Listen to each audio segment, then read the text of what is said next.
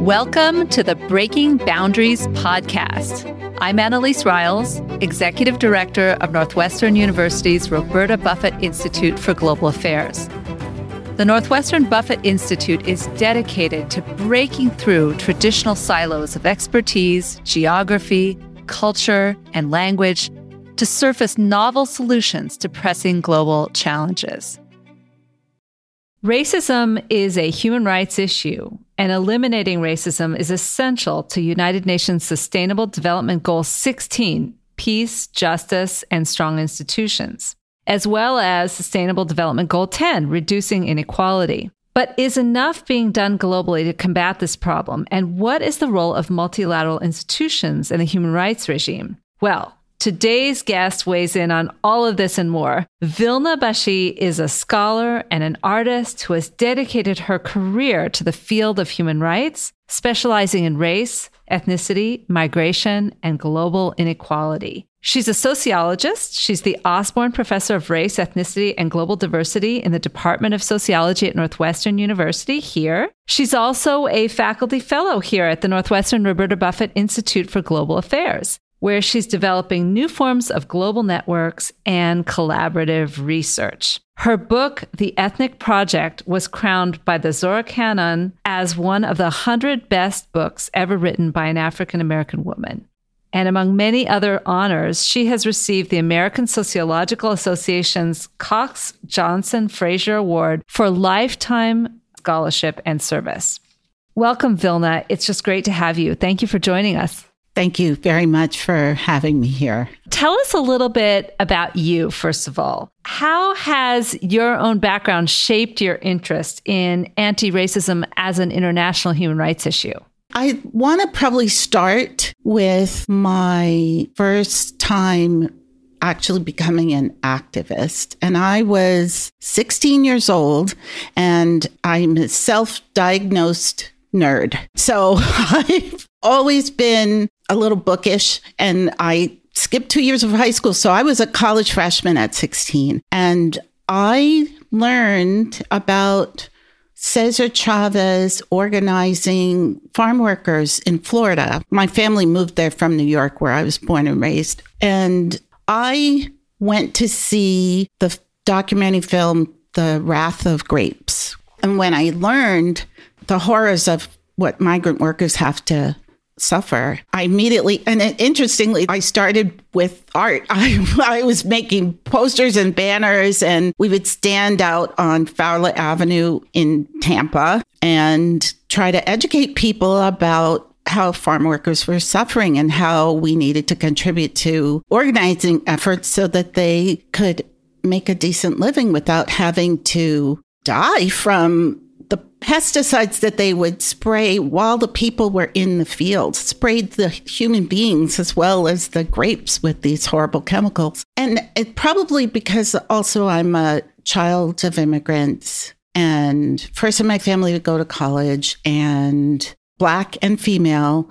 I have always been sensitive to how the status quo is not terribly inclusive or doesn't understand how unequal our society is. And so it was ingrained in me that very early on that like I could see injustice where maybe a lot of people either weren't seeing or weren't paying attention. And the bookishness combined with my empathy toward people who suffer injustices, that attention to global inequality in fact, that first activist moment included all that migrants and global inequality and racism and injustice. And that's what I bring to my scholarship as well. That's an incredible story. And you mentioned your scholarship and you also mentioned art. And Vilna, I've been dying to have you on this podcast because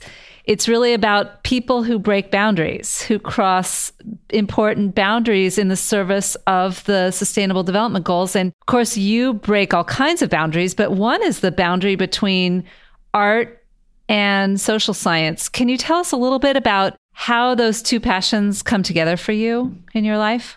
It's very difficult to be in academia and cross that boundary. So I haven't found that higher ed disciplines are very porous across those lines. Like in sociology, yeah, you know, sure, you can do a little history. Yeah, you can look at political economy, but they're really much more open in the social sciences to adjacent disciplines and not so much to something that they seems like it's very far away like art and then i think in art similarly yeah art history well, it's okay but like the producers of art i don't know that there's a lot of dialogue across disciplines. So I'm literally still struggling to put those things together. I feel really fortunate to be at the institute that Roberta Buffett put together because I think that's the kind of place I can do some more of this kind of work. I couldn't agree more that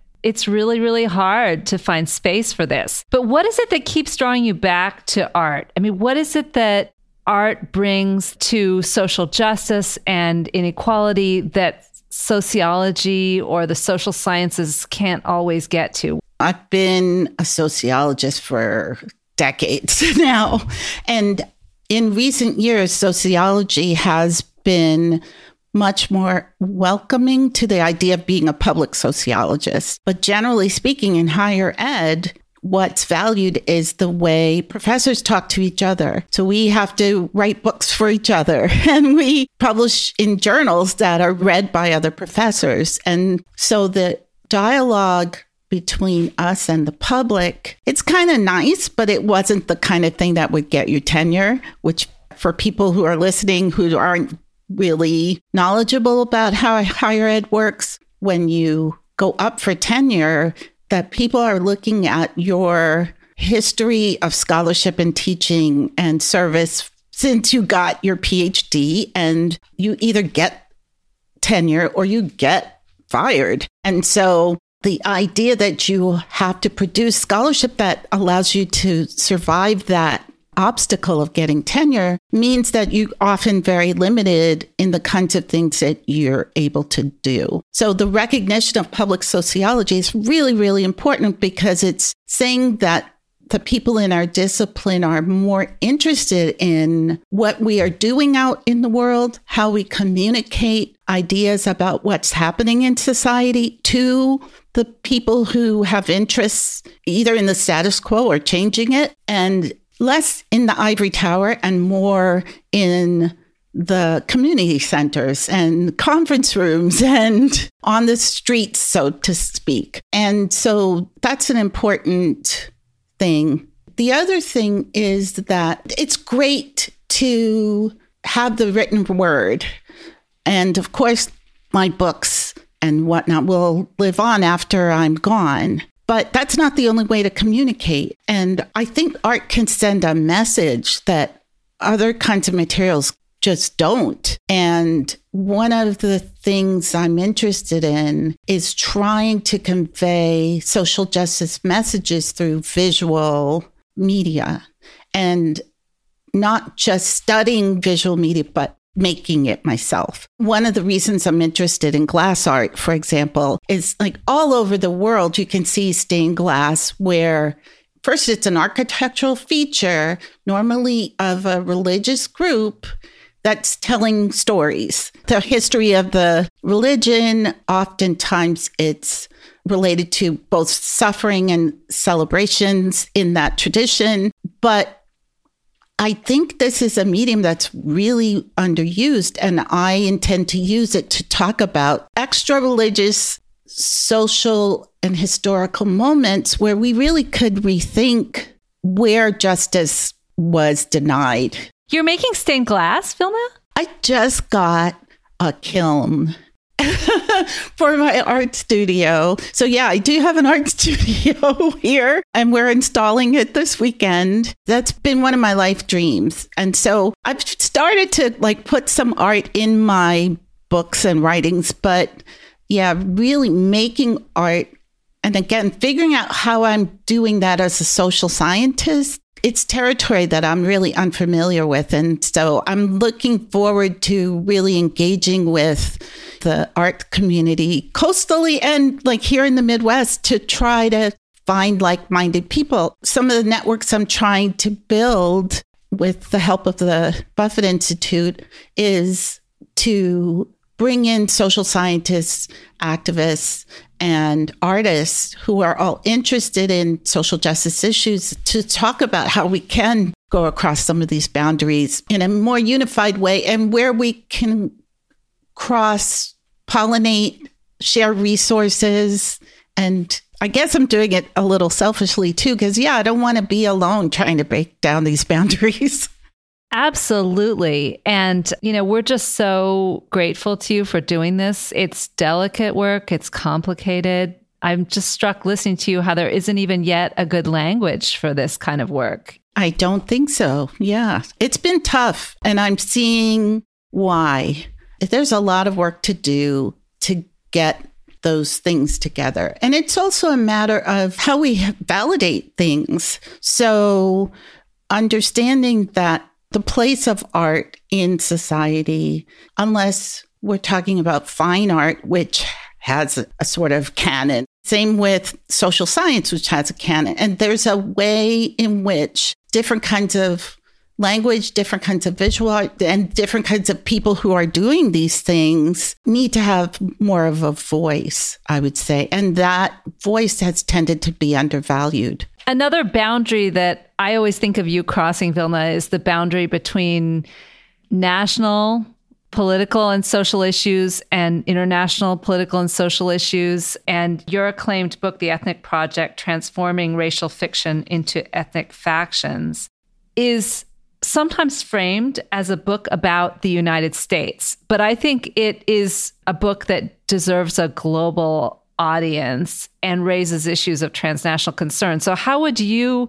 speak to an audience that is perhaps not so US centric about the significance of the book? With that book specifically, I give a brief history of the idea of race and how it traveled the globe and how North American racial thought and racism are special versions of this kind of thought and this kind of racism. And I show how all kinds of racial thought can have certain concepts and categories and there's a structure to the way race works in a particular setting. So the beginning of the book is very global and talks about how race actually works. And then the rest of the book is a case study of the United States. So I look at how we have understood ethnic groups in the US from the time of the American Revolution to now. And what we think of as ethnic groups, I argue, is what we have always thought of them racially. And so I show how this racial paradigm or the structure of race has worked in the United States. If you jump on a plane, you will be in a different racial structure and you might have actually change races. If you could jump in a time machine, you could do the same thing. And so I show basically the time machine of the US and how each ethnic group had to learn what the racial structure was and is and be incorporated into it.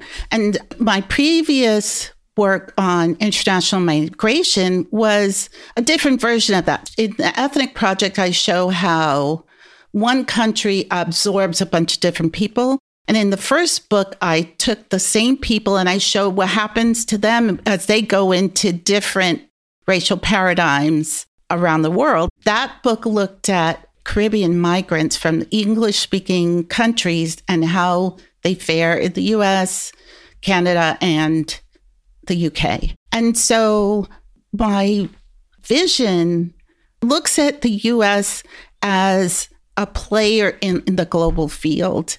And it's funny because I feel like it's always challenging to get students, for example, when I teach to really understand the US, the place of the US in the globe or their place in the US. Like I'm always trying to think more broadly. And so I believe that that is almost natural to me. I think in a very worldly way, and I live like a global citizen. Like I'm even flummoxed at the idea that we took the planet and we drew lines on it and then we tell each other, well, I'm so sorry. Your mother was standing in the wrong place when you came out of the womb.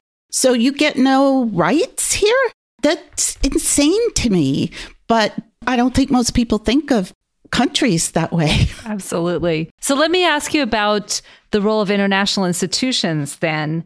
You've had a lot of involvement with the UN and you're going to be going to COP27 as a member of the Northwestern delegation. What do you see as the role of international institutions in addressing these kinds of inequalities? And why are you interested in bringing your work to the COP27 framework focusing on the environment specifically? I mean, there are people who are losing their livelihoods, losing their homes, losing the land base of their island nations, for example, let alone looking at the disasters that have happened that directly relate to the way we've been treating or mistreating the environment.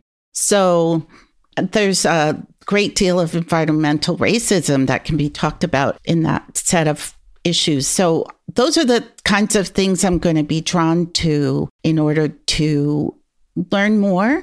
And also, I have to say, one of the things I'm interested in working on is understanding how oppression and domination work historically and throughout the globe.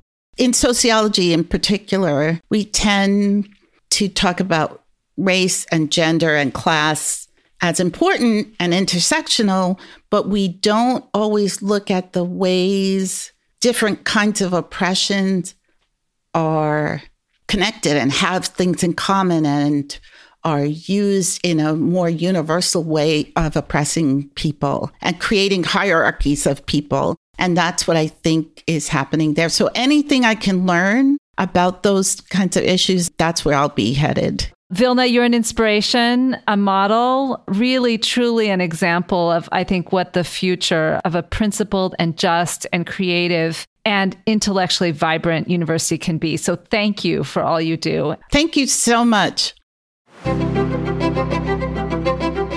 For more information on this episode and on the Northwestern Buffett Institute for Global Affairs, visit us at buffett.northwestern.edu.